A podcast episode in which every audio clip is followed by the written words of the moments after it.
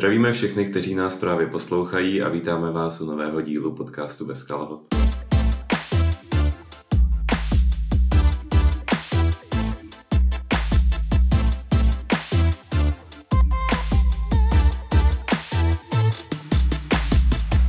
V dnešním díle máme velice speciálního hosta a tím je Milan Tomašík. Ahoj, zdravím všechny posluchače. Jmenuji se Milan Tomašík, jsem sportovec, konkrétně florbalista a těším se na, na, na to povídání. Tak začneme rovnou otázkami a první je, kde jsi s florbalem začínal a proč jsi vybral zrovna florbal? Tak eh, já jsem obecně sportovně založený člověk a zkusil jsem spoustu sportů eh, v mládí i v dětství. A konkrétně k florbalu jsem se dostal, eh, protože jsem pocházím tady z Poruby, tak jsem se vlastně k florbalu dostal v Porubě. Tuším, že mi bylo 7 let a už, už předtím jsem rok hrál fotbal, ale řekl jsem si, že je to něco nového, moc lidí to neznalo a byl tady takový, si vzpomínám na Sokolovně v Porubě, takový plagát, dalo by se říct, kde, kde zvali na, na, na tento nový sport, tak jsme se s kamarádama přihlásili, došli jsme tam, no a od té doby prostě jsem toho zůstal. Tak mě by zajímalo, jaké máš vzpomínky na své začátky s florbalem. Tak uh, vzpomínky jako první se mi určitě vybaví dřevěná hokejka, se kterou jsem začínal. Je to už taková úplně narita. Uh, když jsme si vlastně koupili jednu hokejku spolu s bráchou, i když paradoxně každý hraje na jednu stranu, tak jsme vždycky tu čepel uh, zahýbali na ty tréninky a, a bylo takové úplně uh, ojedinělé. A samozřejmě na tu partu lidí, se kterou jsem začínal a vyrůstal prostě ve škole i kolem toho fotbalu, kdy jsme tady trénovali prostě třeba dvakrát týdně, tak to byly ty zážitky, jako bavilo nás to strašně, byli jsme do toho zapálení a, a si myslím, že to je jeden z těch bodů, proč vlastně to jako dělám až do teď. Jestli se nepletu, tak eh, po té, co jsi hrál tady v Porubě, tak si přestoupil do Vítkovic. A jak si vzpomínáš na své působení za Vítkovice? Tak je to tak, bylo mi tuším 12-13 eh, let, takže někdy v, v období vlastně mladších žáků jsem přestupoval tady, tady ze Škorpionu do, do Vítkovic, eh, vlastně z takového menšího rodinného klubu. Jsme, jsme přišli dva nebo tři tuším lidi odsud eh, do těch Vítkovic. A ty začátky samozřejmě byl to větší klub, více lidí, více trenérů, větší hala, prostě všechno bylo takové jako na vyšší úrovni. A mně se, mně se tam líbilo, i když vlastně jsem cestoval odsud z Poruby, většinou ať už na dopravní nebo později na Dubinu, takže pro mě to byla třeba hoďka, hoďka denně na trénink jenom jako doprava, ale ty, ty začátky ve Vítkovicích byly super, měli jsme hnedka jako skvělou partu těch ročníků 88-89, kdy jsme vyhrávali vždycké. Takže nám, nám to i šlo, až do junioru tuším jsme vyhráli třeba 4 nebo 5 prostě mistrovských titulů, takže ono si to sedlo prostě ti lidi kolem sebe i, i ta sportovní stránka, kdy se nás ujali jako trenéři eh, a kvalifikovaní a prostě prostě to bylo super. Samozřejmě největší zlom přišel eh, v 15 letech, kdy jsem dostal možnost eh, nastoupit poprvé v Vítkovicích za muže. A dalo by se říct, že třeba to byl takový zlomový vod, kdy jsem, kdy jsem tomu propadl, až jsem věkem byl třeba ještě dorostenec, tak už jsem nastupoval mezi chlapy, si říkám, ty, co tam budu dělat, já 1,70 60 kg, kolik jsem měla. Tam byli takový prostě starší, starší pánové a vůbec jsem jako nevěděl, jak to vlastně bude vypadat. Takže bys řekl, že když jsi v tak mladém věku mohl hrát za muže, tak eh, to tě nejvíc posunulo? Tak určitě je to jeden z těch bodů. Samozřejmě to, že někdo dostane šanci hrát jako třeba v kategorii od výš, tak je zatím to, že prostě musí předvádět určitou kvalitu, není to vlastně jako nějaká, nějaká automatická věc, ale člověk si musí dávat ty výzvy a prostě pro ty mladší uh, hráče, neskušené je prostě ta výzva už, že si může hrát za ty chlapy na nějaké úrovni, by to byla prostě extraliga, tak člověk to musí vzít, takže určitě to byl jeden z těch bodů, eh, kdy jsem si v hlavě říkal prostě jo, že mi to jde, ale že nesmím prostě usnout na Vavřínech a, a makat dál, protože to, to jako nebyla úplně ta meta, na kterou já jsem si dal. Kolik ti bylo, když jsi uvědomil, že florbal už není jenom zábava, ale už tam jsou i peníze a možná budoucnost? Jo, no tak s tím přechodem do těch chlapů samozřejmě eh, člověku to potom bere víc a víc času. Když si vzpomenu, tak když jsem byl v tom dorostu v juniorech, tak jsem prostě na hale byl 3-4 hodiny denně, eh, snad kromě jednoho nebo dvou dní, takže to prostě bylo strašně žrout času. Ale člověk si jako uvědomuje, že se mu to vrací, že prostě dostal jsem pozvánku do juniorské reprezentace, pár soustředění s mužskou reprezentací, potom bylo hrál jsem za Ačko Vítkovic a už, už jako jsem si říkal, že by to jako mohlo někam vést. Eh, tehdy vlastně nám ještě trenér pouštěl na soustředěních VHSky se záběrama z mistrovství světa prostě uh, chlapů anebo ze švédské ligy, tak jsme si říkali, že jako s klukama ze strany třeba, jo, jo, wow, tam bychom mohli jednou být a to byl takový ten motor třeba, uh, k kterému jsme směřovali, takže si myslím ten přelom, přelom toho nástupu prostě do té vyšší nebo do té mužské kategorie. Proč se rozhodl zrovna pro působení ve Švédsku a měl si nabídky i třeba z jiných klubů, třeba z, jako z Finska nebo tak? Tak vzhledem k tomu, že už jsem hrál pár let uh, vlastně za, za Vítkovice a, a nějakou, nějakou úroveň, nějaké úspěchy jsme s klubem brali, mi se jako dařilo, tak uh, jsem dostal nominaci na akademické mistrovství světa, protože vlastně k tomu florbalu jsem studoval vysokou školu a konkrétně do UMEI, do Švédska, uh, které se nám relativně taky vydařilo výsledkově i my a tehdy si mě odchytil prostě manažer Dálenu švédského klubu, byli jsme na obědě, tehdy si pamatuju, že jsem ještě úplně dobře neuměl jako anglicky, když jsem mu rozuměl, tak prostě takový ten blok z toho mluvení, takže uh, chápu, co po mně chtěl, ale nebyl jsem jako schopný uh, na to reagovat, na to popřemýšlet uh, nad tím, jestli bych třeba mohl, mohl být v tom Švédsku, takže uh, jsem se dostal do toho Švédska a líbilo se mi tam, prostě líbilo se mi tam ti lidi, uh, to zázemí, to, jak to dělají, švédská liga je prostě nejlepší. A pro mě třeba to byl takový jako krok k tomu zase, abych, abych se mohl přiblížit jako tomu mému cíli, být někde prostě v nějakém klubu, dobrém klubu, světovém klubu, prostě a hrát na ty dvě liney a tak dále. Takže tam spíš nebylo něco, kdyby třeba přišel někdo z Finska nebo ze Švýcarska konkrétně s nabídkou, tak taky na tom uvažuji. Ale v té době vlastně neexistovali agenti a takové věci, jak jsou teďka. A prostě si mě kontaktoval přímo ten klub a já jsem se s nima potom domluvil. Jaký byl život ve Švédsku, když pomineme ten florbal? No, tak je to zase velká část toho, toho života ve Švédsku, ten florbal zabere. Uh, my jsme tam potom studovali vlastně švédštinu, uh, pak jsme i chodili jako do práce na nějaký úvazek a uh, ten život tam je jako krásný, je to taková prostě, nechci říkat idylka, ale je to pohoda, lidi tam nejsou takový, jako není tam takový stres, bych řekl, je tam taková takové nutkání třeba si navzájem pomoct, když viděli třeba, nevím, byl jsem v obchodě, něco jsem potřeboval, tak jsem si mohl promluvit o tom, co to je, jako třeba s nějakou starší paní anglicky v pohodě, takže taková ta jako laskavost u nich je jako na vysoké úrovni a samozřejmě ta obecně ta životní úroveň, prostě, prostě ty peníze tam jsou u nich a jde to vidět, takže všechny jako vybavení, prostě parky, upravené, já nevím, cesty, všechno, takže to tam bylo na vysoké úrovni, takže mě se tam jako opravdu líbilo, i když musím říct, že během těch mých let eh, v tom Švédsku jsem si první třeba zimou musel zvykat eh, na to, na to počasí, kdy, kdy tam bylo až eh, třeba minus 30 stupňů v noci, takže člověk jako nechodil moc ven, ale nějak jsem si to oblíbil a momentálně mám radši teda zimu než, než léto. A naučil se dobře švédsky? Tak první dva roky mi trvalo se naučit vůbec anglicky, takže to byl takový prvotní krok a od ten třetí rok vlastně už jsem chodil na tu školu se učit, na nějaký základní kurz, kde jsem hnedka přišel vlastně nějaké pokročilé, protože jsem měl jako už hodně věcí naposlouchaných.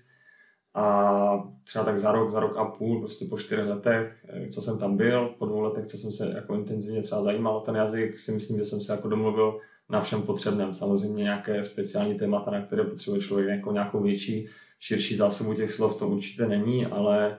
domluvil jsem se na všem potřebném a pak vlastně jsem fungoval poslední dva roky ve Švédsku už jenom ve švédštině. Nyní bychom se rádi pobavili o florbal ve Švédsku, tak jestli bys mohl nějak jako zhodnotit, jak jsou prostě na tom, jaké tam mají kluby, jaký je tam přístup a tak dále.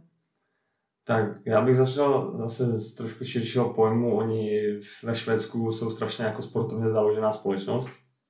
Tam každé dítě třeba do věku nějakých 15 let dělá na nějaké úrovni třeba dva, tři sporty a mají prostě proto jako předpoklady, protože většina rodičů, ať už běhá, jezdí na kole nebo třeba na běžkách a dělá tady ty populární vlastně severské sporty, takže už od malička jsou vychováváni prostě k tomu sportu, jde to vidět jako o dost, o dost víc než třeba, než třeba tady u nás. Uh, takže si myslím, že ty předpoklady k tomu mají větší. Uh, co se týče florbalu obecně nebo konkrétněji, tak uh, je to tak, jak jsem říkal na začátku, ten sport je považován prostě za sport a ne jak tady třeba v Česku nebo někde jinde ještě prostě pro studenty. Ten člověk, eh, většina těch lidí třeba na té nejvyšší úrovni už má nějaký eh, úvazek s klubem a potom třeba dostane nějaké peníze od sponzorů nebo takhle, takže oni ty podmínky se snaží, snaží vytvářet tak, ať ten člověk může dělat ten sport eh, na vysoké úrovni a dost jako třeba šestkrát týdně. bylo by to strašně těžké třeba to skloubit s prací. Byli tam jedinci, kteří, kteří pracují samozřejmě na plný úvazek, ale uh, i to cestování, ty zápasy, prostě člověk najezdí x hodin, my jsme nejdále jeli třeba 16 hodin na zápas, to zápas za 16 hodin, jdete zpátky, takže to prostě zabere takové kvantum času, že uh, nějaký náznak té profesionality je prostě potřeba. Uh, I ty lidi kolem, i ty fanoušci, prostě chodilo tam přes tisíc lidí na zápas, je to tak jako obecný bráno, jako že to je sport a ne, že to je prostě nějaký koníček. Eh, samozřejmě ta konkurence je vyšší, protože jsou tam kvalitní hráči, kteří jsou vzděláváni vlastně od nějakých mladších kategorií a i, i nějací cizinci, kteří vlastně jsou tam do těch klubů najímáni prostě za účelem toho, aby zvyšovali tu konkurenci. A ta tradice toho florbalu, který vlastně vznikl v té Skandinávii, je o dost delší než kdekoliv jinde, takže i proto ti lidi prostě to hrajou už od malička, není to třeba nějaká generace odrostlých jako hokejistů a podobně. Co jsi odnesl z toho působení ve Švédska, ať už třeba florbalově, tak i životně nějaké zkušenosti? Tak uh, musím říct, že ve florbalu mě to strašně posunulo. Uh, když jsem tam šel třeba v 21, tak uh, jsem si říkal, jako, že umím tohle, umím tohle, umím tohle a nakonec tam člověk přijde a tři měsíce vůbec si zvyká na to tempo, prostě na tu, na tu kvalitu, na tu rychlost, na nějaké souboje, prostě i ty tréninky byly v takovém tempu, že jsem si říkal teda v tu chvíli, že teda neumím nic, ale vlastně to tak nebylo, člověk se prostě musí kousnout a zlepšovat se prostě s tím týmem. Takže určitě se mě to zlepšilo jako hráče po všech směrech, eh, kdy musím uznat na rovinu, že jak jsem tam šel do Švédska, tak obrana třeba nebyla moje silná stránka a po té době, jak jsem se vracel, tak eh, tohle jsem třeba zlepšil hodně, protože i na tréninku, když člověk udělal chybu, tak eh, to prostě dostal pocítit od spoluhráčů a takže si myslím, že jako zlepšilo mě to jako fotbalistu samozřejmě ve všech směrech a i, člověka vlastně člověk dospěje, když je,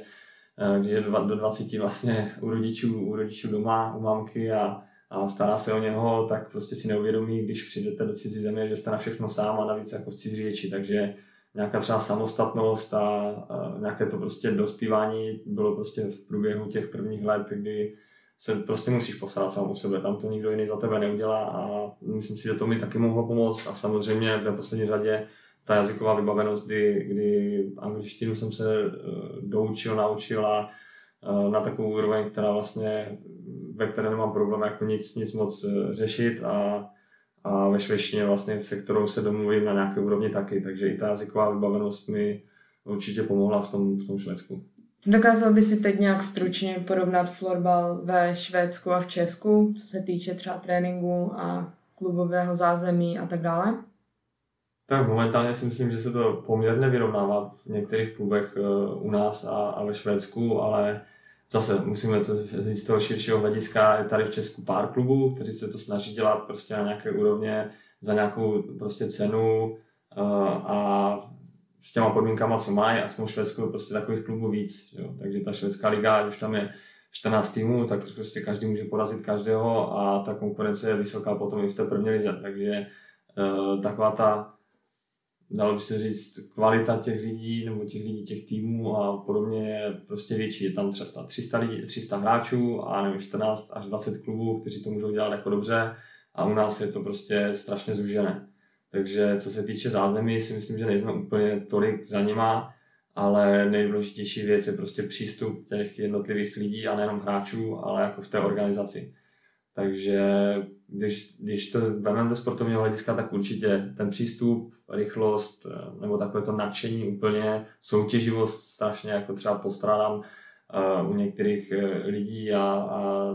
v tom Švédsku to bylo prostě samozřejmost. Tam každý se hrál o cokoliv, o, o nějaký trest, o peníze nebo já nevím, o sklízení mantinelu, tak prostě člověk se tam hecnul a to byly zápasy jako na, na skvělé úrovni na tréninku, takže takový ten zápal obecně pro ten sport, jako že to nedělám, že jako to musím, nebo jako že tady chci být donucení, ale že to opravdu jako dělat chci, takže to bych jako viděl největší jako rozdíl.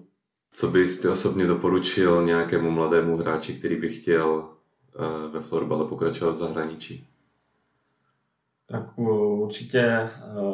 tu jazykovou vybavenost, aby, aby mu to ulehčilo eh, v těch začátcích, protože je potom strašně těžké řešit eh, florbalové a neflorbalové věci bez toho, aby se člověk rozumně domluvil, takže určitě to je takový základ. A co se týče, týče florbalu, tak aby to prostě bavilo. No. Člověk, člověk musí mít pro to nadšení, musí mít tu touhu něco, něco udělat, ty věci nepřichází jako zadarmo a musí pro to něco obětovat. Takže když, když by ho to bavilo, tak ať u toho vydrží. A samozřejmě je to to třeba sportovní kliše, většinou třeba ty tréninky v tom klubu samotné nestačí. Když chce být prostě člověk lepší, tak to musí dělat víc. Není to jenom ve sportu, je to prostě všude. Eh, ta práce zatím je a ti nejlepší prostě dělají ve všech sportech víc věcí než, než ti ostatní. V kolika letech si začala hrát za repre? Tak v juniorské reprezentaci jsem v roce 25, takže tomu bylo 17 a hned jak jsme se vrátili, 2006, 2007 jsem dostal pár pozvánek na, na mužskou repre, i když jsem vlastně v roce 2008, což bylo mistrovství světa tady v Praze a v Ostravě, uh, nebyl v národním týmu, takže po roce 2008 jsem byl jako uh, už nějakým stálým členem, takže dalo by se říct ve 20 17 v juniorce, pak jsem to trošku pendloval a od 20 let už jsem byl jako v národě jako v mužském, takže řekl bych, že tak jako nějak ideální čas. Jak se cítil při prvním zápase za repre a jak tě vůbec přijala ta kabina a ti starší hráči? Ten si pamatuju, to bylo v Plzni, uh, hráli jsme proti Německu, když jsem nastupoval. A úplně jako super zážitek, že prostě bylo takové jako ideální třeba na, na rozhrání, protože Německo nepatří mezi tu užší světovou špičku, kdyby člověk nastoupil na první zápase proti třeba Švédsku nebo Finsku, na nějakém FT v Brně, kde se nám dívá tři tisíce lidí, tak by to třeba bylo jako trošku horší, ale to bylo v pohodě, v Plzni menší hal, bylo tam prastovek lidí, takže za mě, za mě to bylo bomba. No. A ti starší kluci, já jsem tam nastupoval, tak uh, ti starší kluci tam byli z okolí Ostravy a podobně, takže my jsme jako znali, věděli jsme o sobě a bylo to super, Při, přijali nás, samozřejmě jsme museli plnit nějaké věci, že když je člověk nejmladší, tak má určité jako povinnosti a udělá jednu chybku, tak to dostane sežrat, ale tak to prostě chodí, nebo tak by to chodit mělo, ať, ať, ať ti mladí nováčci se třeba jako otrkají a naučí se tomu, jak to tam chodí, takže za mě super, uh, i ten zápas, i to přijetí do té kabiny. Kolik máš odehraných utkání za repre a na které utkání nejraději vzpomínáš? Tak, utkání mám odehraných přes 100. Teď myslím, že jsem dostal nějaký dres a to si 102 nebo 103 tuším, teď nevím úplně přesně. Je to přesto, takže zase docela dost. I když si myslím, že nebýt mého zranění v roce 2013, kdy jsem vlastně rok a půl skoro nehrál, tak bych byl jako dost víc, a, ale tak třeba by to tak nemuselo být, nevím, ale je to tak. A na který nejradši vzpomínám, určitě mi v hlavě uh, se vybavují zážitky z prvního mistrovství světa v roce 2010 v Helsinkách, kdy jsme hráli vlastně o bronz se Švýcarama a tam jsem dával uh, vlastně jeden gól a prostě jsme slavili a věděli jsme, že budeme bronzový a byl to takový jako prostě unikátní pocit pro mě, zažít něco, co jako člověk zažije poprvé, tak je to fakt jako, je to super. Samozřejmě i ten, i ten další bronz, ten úspěch, že ten úspěch si člověk pamatuje, ten bronz z Jeteborku v roce 2014, kdy jsme taky vlastně rozhodovali v, v, o třetí místo se Švýcarskem a další z reprezentace poslední, co byl, tak semifinále v roce 2016 s Finama, kdy to vypadalo konečně, že bychom mohli udělat nějaký úspěch, jak dáš do finále, ale dostali jsme prostě 6 sekund před koncem gól na 5-4 a já jsem byl na ploše u toho a to zase vzpomínám si na to, ale to je, ten, to je ta opačná karta a člověk by to asi nechtěl nikdy zažít, protože v tu chvíli jsem tam prostě stál a bylo ve mně úplně prázdno, že jsem si říkal, že jsme to jako úplně jako podělali. Proč se rozhodl po těch několika letech ve Švédsku vrátit zpátky do České republiky? Tak, už jsme na to byli dva, kdy vlastně Míša prvních čtyři, čtyři roky pendlovala mezi Českým, Českou a, a Českém a Švédskem. Poslední dva roky byla vlastně se mnou, nepodařilo se nám tam ve Švédsku nějak jako dohledat nějakou, nějakou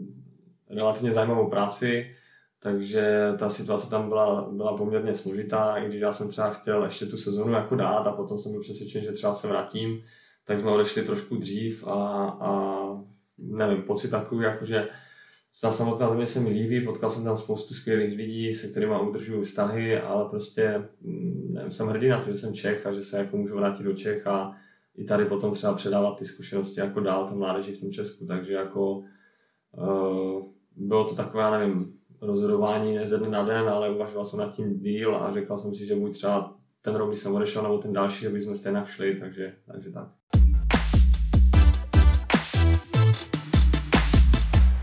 Když se teda ze Švédska vrátil do Česka, tak si nastoupil do klubu Mladé Boleslavy. Jakým způsobem si udělal toto rozhodnutí? Tak eh, vzhledem k tomu, že hodně dobře znám eh, Honzu Jelinka, který v Boleslavi působil taky a už dlouho se známe, tak prostě no, dalo by se říct, že nechci říkat, že mě do toho obrtal, ale prostě sondoval, jak to má, prostě jak když se budu vracet, jak se budu vracet, kam se budu vracet a bavili jsme se spolu jako o tom hodně. A ty lidi jsem tam znal, spolu se spousty lidmi, co vlastně působili, anebo působili v Boleslavi, tak jsem s nimi i vyrůstal, hrál jsem nějaké, nějaké i ve Švédsku vlastně s Patrikem nebo s Martinem a podobně, takže ty lidi jsem tam, ty lidi jsem tam znal a měl jsem v hlavě jako více variant samozřejmě, ale zase jsem, jsme tohle probírali jako, jako s Míšou, že eh,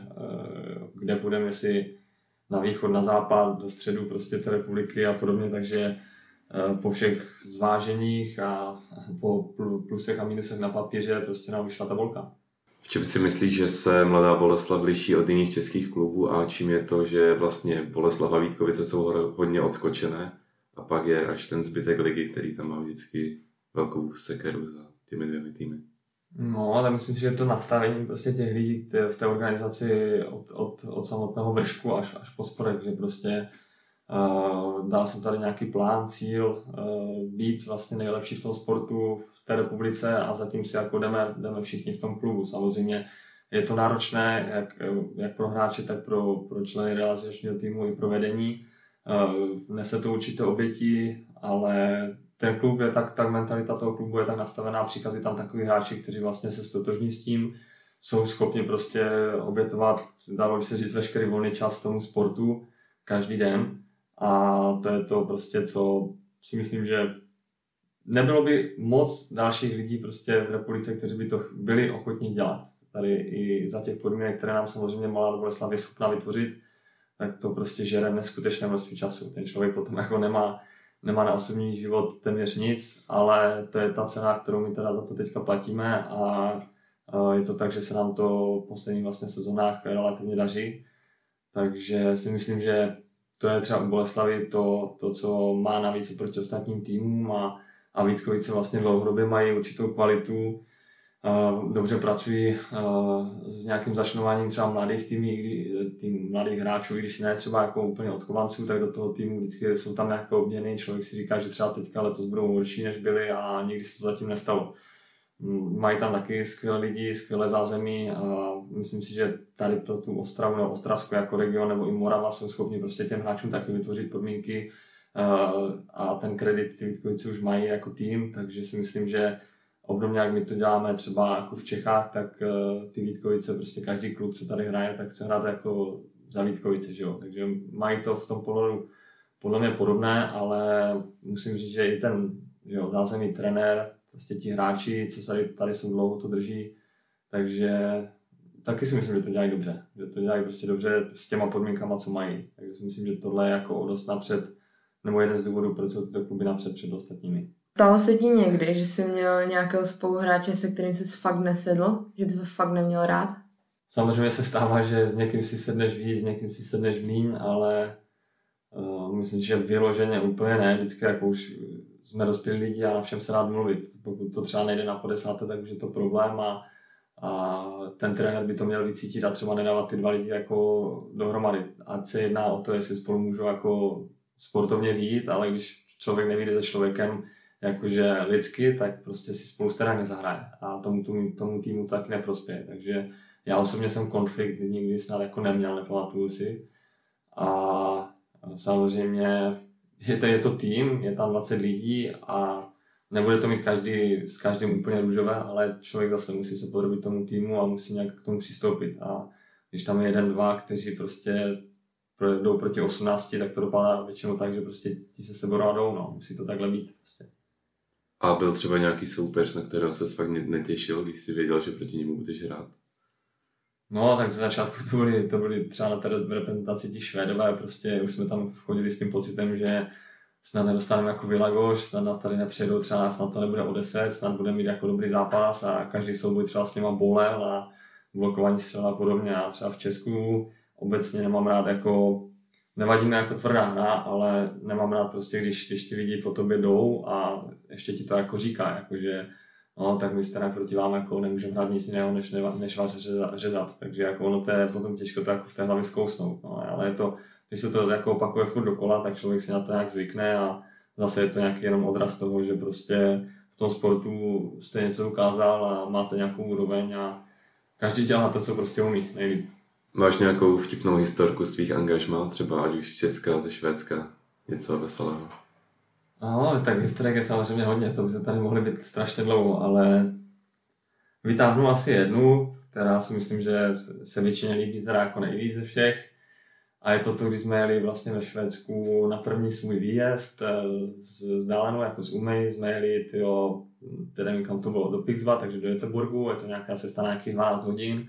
že člověk vyjíždí podle mě ráno někdy, v sobotu, jsme hráli v neděli zápas, jede, jede přes celý den a v neděli dojede pár hodin a hraje zápas a jede zpátky. No, takže my jsme vyjeli v sobotu ráno,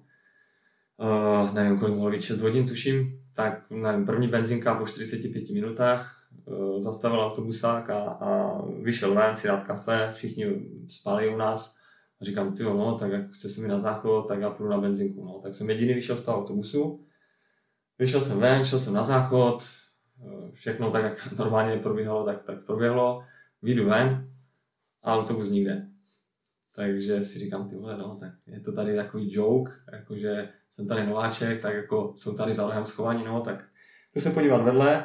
nebyli. A říkám, ty vole, no, tak to už asi, to už jako asi nebude úplně sranda. Hmm, hmm, co teď? Teď mi to hlavě šrotovalo úplně fakt, jako co budu dělat, jako jestli ujeli, neujeli, jako co teď, čo? Já jsem šel v teplákovce bez telefonu, bez peněženky, bez, bez všeho a myslel jsem si, jako, že tady si ze mě dělali srandu a po pěti minutách stání, zírání, koukání venku, tak jsem si uvědomil, že to jako asi úplně není vtip a že mi fakt jako ujeli. No tak jsem šel dovnitř, tam pracovník té pumpy už jako se smál, asi tušil jako o co jde, tak jsem mu tehdy ještě tou lámavou a myštinou říkal, jako, že tady hraju ten florbal a že kluci jedeme jako do Pixba a že mi teda jako ujeli a za co hraju a tak. Tak mi jako ochotně půjčil počítač, ať seženu číslo, že já jsem si vlastně z hlavy nepamatoval číslo na manažera. Ať mi prostě seženu číslo na manažera, půjčil mi telefon, tomu jsem zavolal, ten se mi vysmál taky. Jakože ha, ha, no dobře, tak nějak to jako zajistíme, kde jsi a vůbec se nevěděl třeba, kde jsem ani a na pumpě, v kterém městě. Tak mu to řekl ten týpek na té benzince, ten se taky pořád smál a já jsem byl trošku jako, nebyl jsem úplně vystresovaný, ale trošku jsem si říkal, ty vole, tohle stále jako je zlý sen. A tak eh, se to nějak vyřešilo, takže pro mě za během 20 minut prostě přijel taxík, ten mě naložil hnedka do auta a vzal mě vlastně za, za klukama do autobusu a ti byli už asi 30 km dál někde na dálnici na odpočívadle a vzpomínám si, jak jsem přijížděl tím taxikem, kterému jsem mu to taky říkal, ale jako co se stalo, tak ten, ten byl taky vysmátý, jakože tohle je jako taková úplně atypická situace, že to nikdy nezažil nikdo. No tak mě přivezli, přivezli ten taxikář prostě před ten autobus, nebo za ten autobus, kluci tam stáli, měli ruce nahoře, tleskali a no, vlastně jsem přišel do autobusu, vysmáli se mi a jeli jsme dál, dal dalších 10 hodin, kdy jsem byl pak už v pohodě a od té doby prostě pokaždé, když jsme stáli na nějaké pumpě, tak jsem se přesvědčil desetkrát, že mám u sebe telefon a spěchal jsem a abych nebyl prostě posledně jako zase v busu, aby se to nestalo ještě jednou. A samozřejmě kluci vždycky, jak počítali, tak říkali, jsme tady všichni, jo, Milan je tady, tak jedem. Takže tak. No a jak to vidíš do budoucnosti s florbalem třeba s nějakou kariérou týkající se florbalu a tak? No, ale musím říct, že na, české poměry už přesluhu věkové. Lidi tady končívají uh, relativně dřív, mě je 33 a mám smlouvu ještě na dva roky, tak uvidíme, jak to, jak to dopadne. Myslím si, že je to jako otázka zdraví a co všechno já prostě snesu, nebo to tělo a i vlastně ten náš vztah s Míšou. Takže já, jsem, já bych byl rád, kdybych to hrál prostě do určité doby, když si řeknu, že furt jsem schopný pomoct týmu týmu, že mi to stojí za to a že mám nějakou kvalitu, až mi to prostě přerostlo někam, že bych to třeba nechtěl dělat, nebo, nebo že by to nemělo jako smysl pro všechny strany, tak se to ukončí, jo. Ale já doufám, že to bude ještě těch pár let, třeba víc než ty, než ty dva roky, ale nemůžu to říct, že jo, je to prostě otázka toho zdraví především. No a až přestaneš hrát, chtěl by si třeba trénovat? Nebo se nějak jinak angažovat ve florbale? No, je to určitě jako varianta nějaká, na kterou ten člověk jako myslí, ne, neříkám často, ale jako přemýšlím o tom. I když si myslím, že uh, z mládeží mám určité zkušenosti, uh, tak uh, i přesto si myslím, že třeba pro mě by bylo lepší za těch pár let třeba jít úplně k tomu, jako k tomu Ačku a pomáhat eh, těm lidem prostě třeba se specifickýma věcma, ať už se týče jako obrany útoku, takové prostě věci, které já jsem za tu kariéru prostě nahrál a, a, a prostě mám to jako v sobě poměrně dost a na tou hru jako obecně hodně docela dost přemýšlím nad těma situacemi, takže bych mohl být třeba platný uh, víceméně ne u té mládeže jako konkrétně, ale spíš třeba u těch chlapů, jako už, už u těch skoro hotových hráčů.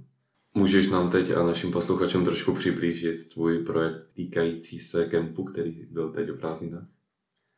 Tak kemp vlastně pořádáme sedm let. Bylo to organizačně není úplně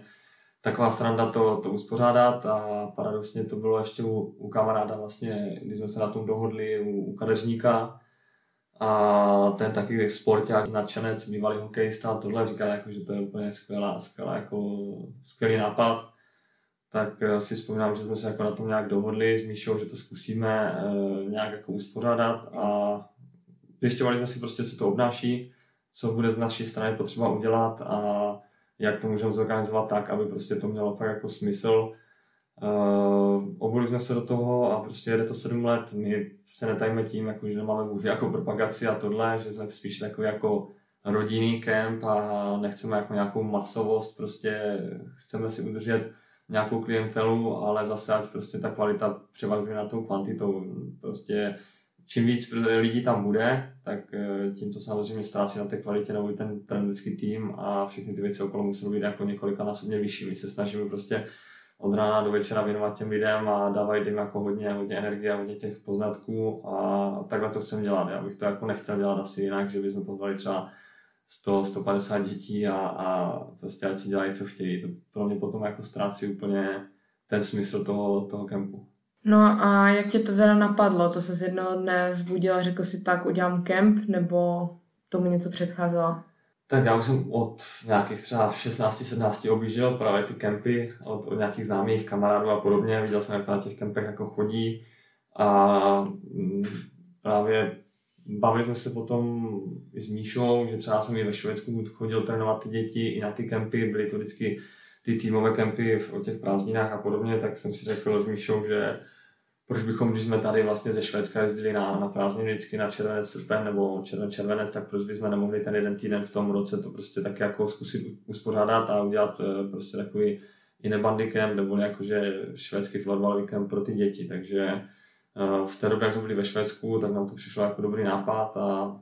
obuli jsme se do toho, ale že by to bylo zase jako otázka že ze dne na den jsme si řekli, že bychom chtěli udělat kemp, to ne. Spíš eh, ze dne, ze dne na den bylo to rozhodnutí, jako, že to fakt jako chceme udělat. Ta myšlenka tam byla jako dlouho a jenom jsme zjišťovali nějaké věci, které prostě byly pro to, pro to potřeba udělat. Co je nejtěžší na organizaci toho kempu? No, záleží. Samotný vlastně ten průběh eh, jako komplikovaný dost, jenom se modlíte, ať se nikdo jako třeba nezraní a ty děti prostě jsou, jsou to čísla, takže spíš se modlíte jako nad tím, a co se týče jako organizace úplně, tak uh, musím říct, že my máme z velké části absolutně bezproblémové rodiče, kteří vlastně jsou jako základ toho, že ta organizace jako bude úplně superová, že nám teďka jako všechny věci, co my po nich třeba chceme, tak nám to jako na oplátku hnedka jako posílá a, a podobně. A co se týče organizace třeba místa a tohle, jsme dostali doporučení prostě od, od, nějaké, od nějakých lidí zase, že tam je, v té Rokytnici je to třeba skvělé, že tam je všechno hala, ubytování a jídelna prostě na jednom místě, tak tam člověk prostě jenom zavolá, domluví se, jestli mají nebo nemají volný termín a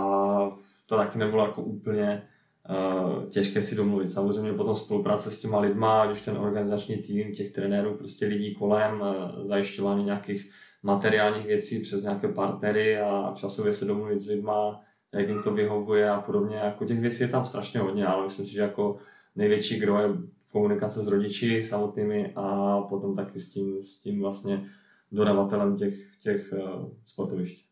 A vnímáš tam nějaký posun za ta léta, jak už té organizaci, tak i třeba přístupu těch dětí? Tak vzhledem k tomu, že třeba polovina vždycky jezdí jako stejná, polovina se mění, ty lidi jako ty děti vlastně rostou, že jo, stárnou a nějak jako odrůstají, tak eh, samozřejmě posun je, snažíme se každý rok prostě vždycky, vždycky na něco, vyhmatneme a, a, na to přijdeme a snažíme se, aby se to neopakovalo uh, ten další rok a další rok zjistíme, že tady je další věc a další a takhle se to opakuje dokola, takže snažíme se sam, samozřejmě na, na tom pracovat, tak aby, aby jsme i my šli jako kupředu. A ty děti vlastně zase je to, je to těžší a těžší vzhledem k tomu, jaká vlastně byla situace letos eh, kolem pandemie, nejenom v Česku, ale všude, tak to dítě samozřejmě jako úplně, nechci říct zlenivělo, ale prostě no zlenivělo. je to jako, člověk si to musí přiznat. Eh, už, už eh, u těch úplně extrémních, extrémních jedinců, kteří jsou do toho zapálení, tak člověk nemusí říkat nic, hodím balonek, řekne, co mají dělat, nebo tohle oni to udělají, ale u, těch, u té další většiny je to prostě těžké, takže ty děti samozřejmě to měli těžké, tu dobu máme všichni těžkou, ale to jako, jenom to jde vidět prostě. A mohl by si přiblížit, jak vypadá takový běžný den na Ide Bandy Campu? Takže vstanem nějak brzo ráno, v 7.30 je snídaně, jdeme se všichni nasnídat, eh, dále tam od 9 tuším je první trénink pro, pro mladší skupinu, většinou to tak je, který začíná vlastně v hale, starší skupina jde trénovat ven, po tréninku je nějaká menší svačinka a ty role si vlastně jenom prohodí, že ta starší skupina jde do, do, do tělocvičny a ti mladší jdou ven trénovat. Ten blok dopoledne je vlastně 3 hodiny, takže dalo by se říct, že je skoro hoďku a půl venku, hoďku a půl v hale. Záleží samozřejmě na nějakém jako pocitu nebo na počasí a těchto věcech, snažíme se s tím pracovat. Pak následuje oběd, který je vlastně o půl jedné, je tam nějaká doporučená dvouhodinovka na odpolední klid, kde ty děti, samozřejmě je to pro ty děti, není to pro nás, i když většinou my usneme teda, ty děti ne. Je to, aby jsme prostě načerpali energii na ten, na ten zbytek toho dne, kdy se to tam vlastně odpoledne zase opakuje. Zase je tam většinou trénink v hale, trénink venku,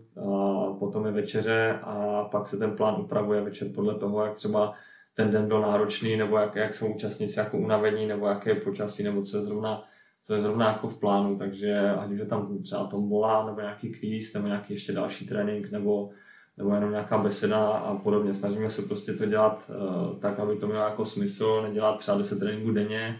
protože se ty děti zavaří a potom ten trénink jako nemá úplně smysl, takže snažíme se s tím pracovat a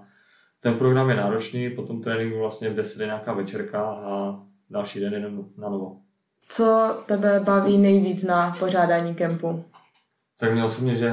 no, je to taková, nechci říkat dovolená, když to je prostě jako časově, fyzicky, psychicky náročné vůbec to uspořádat nebo tam být a mít to vlastně na starost že, s Míšou, protože to je, ten, ten kemp je vlastně náš. Takže mít za všechny odpovědnost na ten týden je to obrovská tíha, ale uh, myslím si, že ta parta lidí kolem, co to děláme, že se vidíme ten týden, že spolu strávíme prostě ty, ty chvíle a každý trénink a každá prostě chvilka je jako jedinečná, takže těch zážitků je tam prostě strašně hodně. Navíc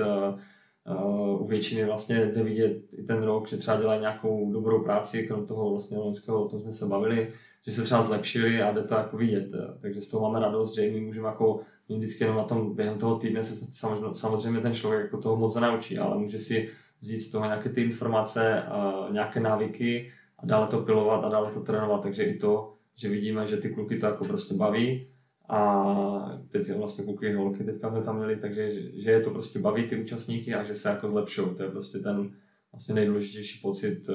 proč vlastně to děláme. Mě by ještě zajímalo, si nějak vnímáš uh, oblíbenost florbalu v Česku, protože mně přijde, že kdysi byl hodně fotbal a teď i v mé věkové kategorii a i když jsem byl menší ještě na základce, tak hodně lidí právě začalo hrát florbal a více to rozmáhá, tak jestli to i ty nějak vnímáš.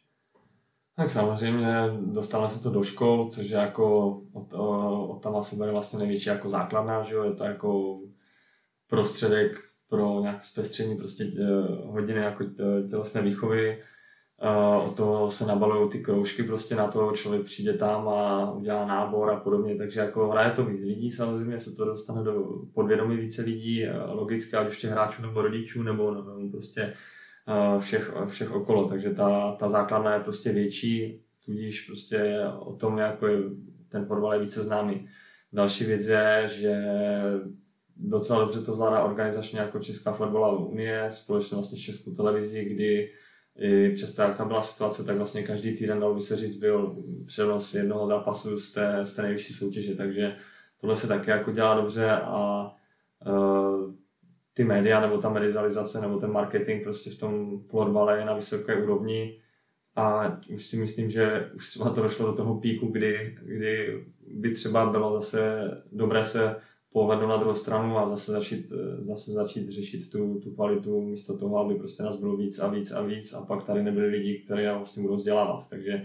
no to je tak trošku začarovaný kruh. Samozřejmě je kroužek a potom z toho kroužku to může předost prostě nějakou vášeň a když člověk je do toho zapálený, tak prostě jde do nějakého dobrého klubu, ale tam už potřebuje mít prostě lidi, kteří tomu rozumí a kteří jim schopni jsou dát to, co oni jako čekají. Že Když těch lidí těch vzdělaných nebude hodně, tak můžeme mít za chvilku zase problém.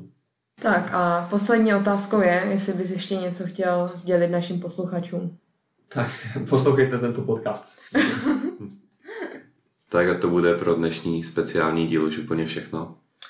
Můžete nás poslouchat na Spotify, Apple Podcasty, YouTube, najdete nás také na Instagramu. Tak se mějte fajn, užívejte a sledujte a hrajte